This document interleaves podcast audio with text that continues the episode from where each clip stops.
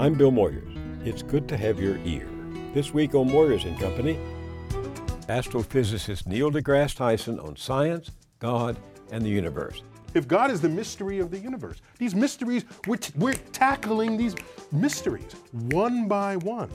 If you're going to stay religious at the end of the conversation, God has to be more to you than just where science has yet to tread. Welcome to the next part my conversation with Neil deGrasse Tyson. He's the director of the Hayden Planetarium at New York's American Museum of Natural History. He's also the narrator of a mesmerizing new show at the planetarium called Dark Universe. And this spring, he'll appear as the host of a remake of the classic PBS series Cosmos. You can see it on the National Geographic Channel and Fox TV. In our first episode, Neil deGrasse Tyson talked about the phenomenon of dark energy, the accelerating expansion of our universe. We expected gravity to be slowing down the expanding universe. The opposite is happening. We don't know what's causing. Nor do Tyson and his colleagues yet fully comprehend another cosmic enigma known as dark matter. There is no known objects accounting for most of the effect of gravity in the universe. Something is making stuff move that is not anything we have ever touched. On that mysterious note, we begin the next part of my talk with Neil deGrasse Tyson. Welcome. Thank you. There were two strange sequences in your planetarium show, and, and I managed to go online and look at. at you become a dark matter junkie here. You, you, you going on. You I, need more. I think Give me more. Okay. So let's talk about the scene of dark matter from your show at the planetarium. So what's going on here is you're viewing the structure of the large scale universe. And what we've represented here are dark areas that themselves have more gravitational attraction than the light areas. So the light areas are drawing themselves mm. to the dark areas. And so you what happens is as this happens over the eons, structure begins to manifest in the universe. And you see this, this web work, and it looks almost organic, or it looks like a, some kind of neurosynaptic map. The formation and collection of matter in the universe follows the laws of physics. And when you add in the dark matter, this, this extra gravity, it turns the universe into the universe that we see. That's why we know the dark matter is real. We don't know what it is, but we know it's there because we can't make the universe as we see it unless we put this extra gravity into our simulations to match the gravity that we see. So you know it's something. It's you... something. And there's some exotic ideas for it, by the way. Uh, particle physicists are convinced that it might be an exotic particle that doesn't interact with us, doesn't inter- interact with our light or with our telescopes, but that it has gravity. So these particles are doing their own thing invisible to us, but otherwise attracting our matter into their, it, nucleating us among them. So, but of course, a particle physicist would think that the solution is a particle. if you're a hammer, all your problems look like nails. Uh, one of the more intriguing uh, accounts I've heard is um, if you have multiple universes, it turns out gravity can spill out of one universe and be felt by another. And if we have another universe adjacent to ours, it could be that these sites where we see extra gravity is ordinary gravity in a parallel universe. And here we are looking at it mysteriously, like, what is this? It's like the, the, the, blind man touching the elephant. I don't know what this whole thing is, but here I can describe this part of it. And it's kind of textured and it's, no, no, no, no, this guy, it's, it's smooth and hard. And you know, you can't see the whole elephant. Maybe the elephant is ordinary gravity in another universe and we're feeling it and we're making stuff up just to account for it. You think there could be another universe? I don't see why not. Because back when we thought Earth was alone in the universe, we learned that there are other planets, that the Earth is just a planet, one of many. Well, the sun is surely special. No, the sun is one of 100 billion other suns. The galaxy, the Milky Way. No, the galaxy is one of 100 billion galaxies. How about the universe? We have philosophical precedent to suggest that why should nature make anything in ones? Okay? uh, everything else we ever thought was unique or special, and we found more of them. So, So philosophically, it's not unsettling to imagine more than one universe.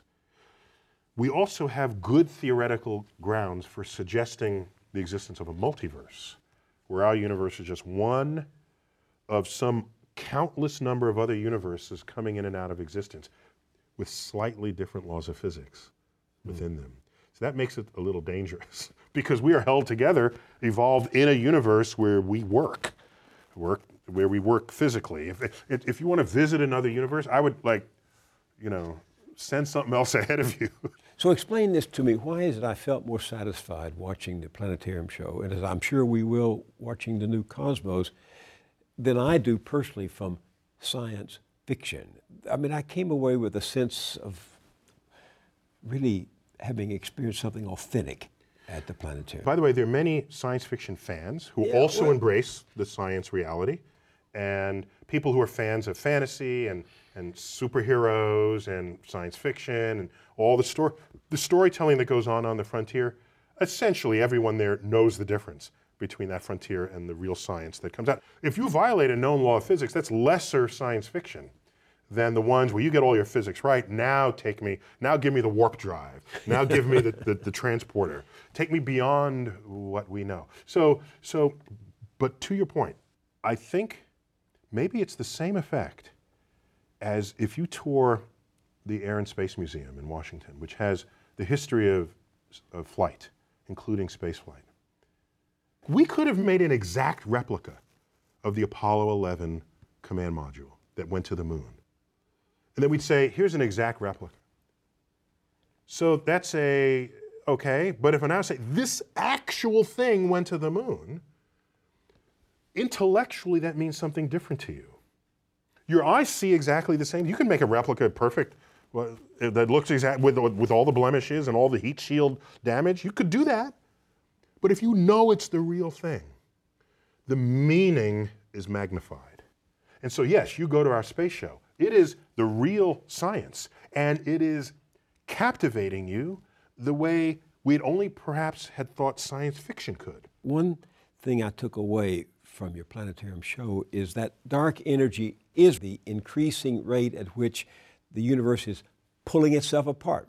So, how does it happen that we don't experience this expanding of the universe as we walk down the street or sit here in this building? Yeah, because you live 80 years instead of billions. If you live billions of years, oh yeah, this would be, hey, check that out. Look what I notice. Yeah, I think about things you miss because of how short our time on Earth is. The best example I can give is when you walk around and say, oh, there's a nice puffy cloud. You don't stare at it for an hour, you just notice it. Right. If you do a time lapse of the cloud, especially cumulus clouds, they are roiling, gurgling, boiling places of condensed water vapor. They're alive.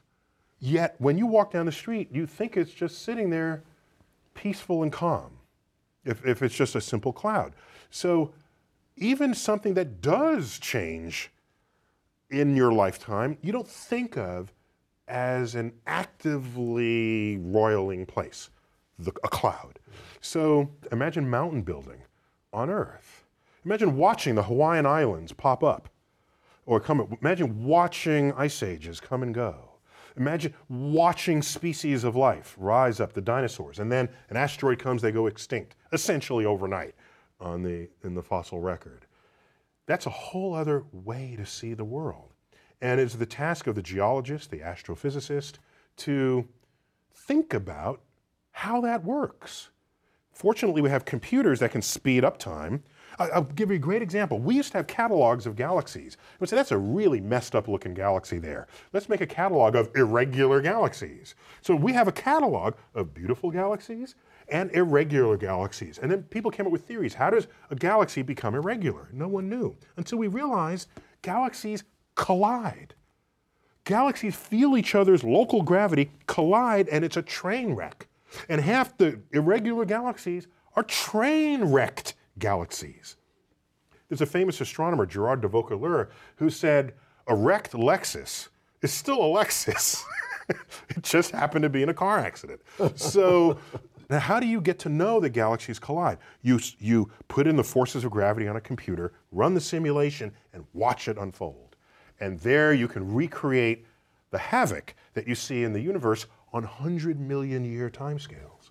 So when a child sings or used to sing, I don't think they do anymore, Twinkle, Twinkle, Little Star, how I wonder what you are, it's not twinkling. Something powerful, dramatic, and dynamic is happening to it, right?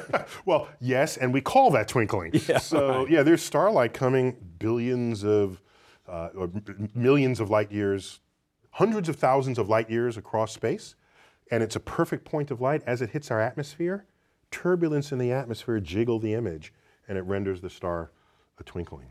And by the way, planets are brighter than stars typically, like Jupiter and, and Venus. Venus has been in the evening skies lately. And uh, if you go twinkle, twinkle, little star, how I wonder what you are, and you, I want, you want to wish upon the star, most people are wishing on planets. right. That's why the wishes don't come true. the planets are the first stars to come out at night. Don't you sometimes feel uh, sad about breaking all these myths apart? no, no, because I, I, I think it's some myths are, are, are deserve to be broken apart out of respect for the human intellect. That um, no, when you're writhing on the ground and froth is coming out of your mouth, you're having an epileptic seizure. You have not been invaded by the devil. We got this one figured out, okay? I mean, discovery moves on. So I, I, I don't mind the power of myth and magic, and, but take it to the next frontier and apply it there. Don't apply it in places where we've long passed what we already know what's going on. I came out of the planetarium, and that evening I sat thinking about what you said in the show about you acknowledged the Big Bang, and you, and I remember that Hubble rewound the process mathematically, correct me if I'm, I'm, wrong, and calculated that everything, matter, space, energy, even time itself, actually had a beginning. So it turns out that was not Hubble, although Hubble had the data that enabled the calculation. The person who did that was a Belgian priest, George Lemaitre. He's a, he's a priest, physicist, physicist priest. Right. Okay? what a cool thing to have on your business card. You got every, you got people coming and going with that. But uh, he calculated what the implications of Einstein's general relativity, which was the new theory of gravity, would be with Hubble's expanding universe. And he says the whole universe may have begun in a singular point in the past.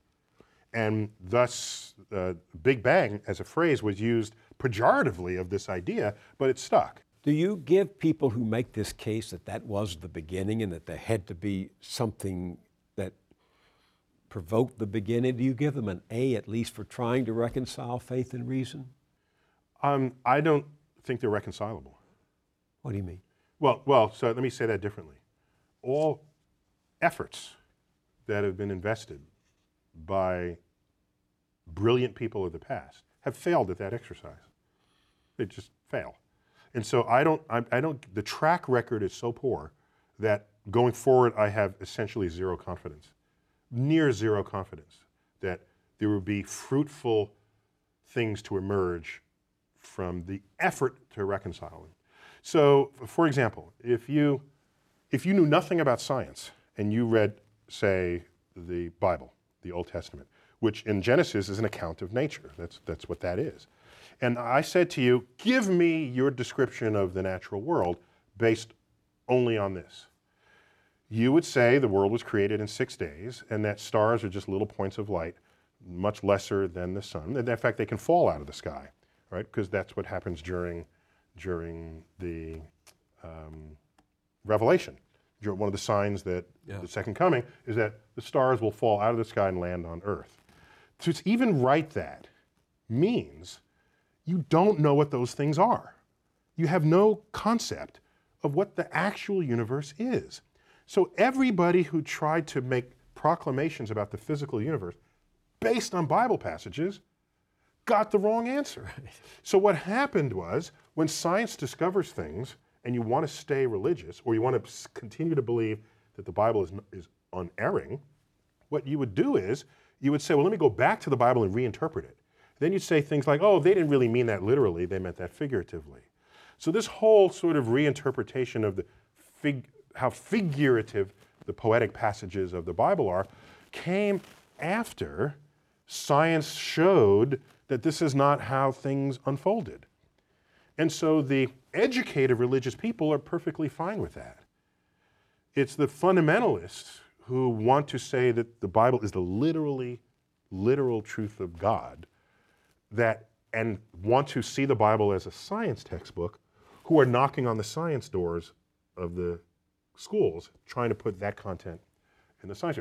Uh, enlightened religious people are not behaving that way. They're saying, yes, science is cool, we're good with that, and use the Bible for, to get your spiritual enlightenment and your emotional fulfillment. I have known serious religious people, not fundamentalists, who were scared when Carl Sagan opened his series with the words The cosmos is all that is, or ever was, or ever will be. Uh, that scared them because they interpret that to mean then if this is it, there's nothing else no God and no life after. For, for religious people, many people say, well, God is within you, or yeah. God, there are ways that people have shaped this, rather than God is an old gray bearded man in the clouds. So if God is within you, what I'm sure Carl would say, in you in your mind, in your mind, and we can measure the neurosynaptic firings when you have a religious experience. We can tell you where that's happening, when it's happening, what you're feeling like at the time. So your mind, of course, is still within the cosmos. But do you have any sympathy for people who seem to feel only feel safe in the vastness of the universe you describe in your show if they can infer a personal God who makes it more hospitable to them, who cares for them? In this, uh, what we tell ourselves is a free country, which means you should have freedom of thought. It, I don't care what you think. I just don't. Go think whatever you want. Go ahead. Think that there's one God, two gods, ten gods, or no gods. That is what it means to live in a free country. The problem arises is if you have a religious philosophy that is not based in objective realities that you then want to put in the science classroom. Then I'm going to stand there and say, no, I'm not going to allow you in the science classroom. I'm not telling you what to think. I'm just telling you in the science class, you're not doing science. This is not science. Keep it out. That's where I, that's when I stand up. Otherwise, go ahead. I, I, I'm not telling you how to think. I think you must realize that some people are going to go to your show at the planetarium and they're going to say, aha, those scientists have discovered God. Because God, dark matter, is what holds this universe together. So is that a question? it's a statement. You know, you know they're going to so, say that. So the history of discovery, particularly cosmic discovery, but discovery in general, scientific discovery, is one where at any given moment there's a frontier. And there tends to be an urge for people, especially religious people, to assert that across that boundary into the unknown lies the handiwork of God. This shows up a lot. Newton even said it he had his laws of gravity and motion, and he was explaining the moon and the planet. He was there. He doesn't mention God for any of that. And then he gets to the limits of what his equations can calculate. So I don't, can't quite figure this out. Maybe God steps in and makes it right every now and then. That's, that's where he invoked God. And, and Ptolemy, he, he, he bet on the wrong horse, but he was a brilliant guy. He formulated the geocentric universe with Earth in the middle. This is where we got epicycles and all these, right. all this, the machinations of the heavens. There was still a mystery to him. He, he looked up and uttered the following words I, When I trace at my pleasure the windings to and fro of the heavenly bodies, these are the planets going through retrograde and back, the mysteries of the earth. When I trace at my pleasure the windings to and fro of the heavenly bodies, I no longer touch earth with my feet. I stand in the presence of Zeus himself and take my fill of ambrosia. What he did was invoke, he didn't invoke Zeus to account for the rock that he's standing on or the air he's breathing. It was this point of mystery, and in gets invoked God. This, over time, has been described by philosophers as the God of the gaps. Mm-hmm. If, if that's how you, if that's where you're going to put your God in this world, then God is an ever receding pocket of scientific ignorance. If that's how you're going to invoke God, if God is the mystery of the universe, these mysteries, we're, we're tackling these mysteries one by one. If you're going to stay religious at the end of the conversation, God has to be more to you than just where science has yet to tread. So, to the person who says maybe dark matter is God, if the only reason why you're saying it's because it's a mystery, then get ready to have that undone.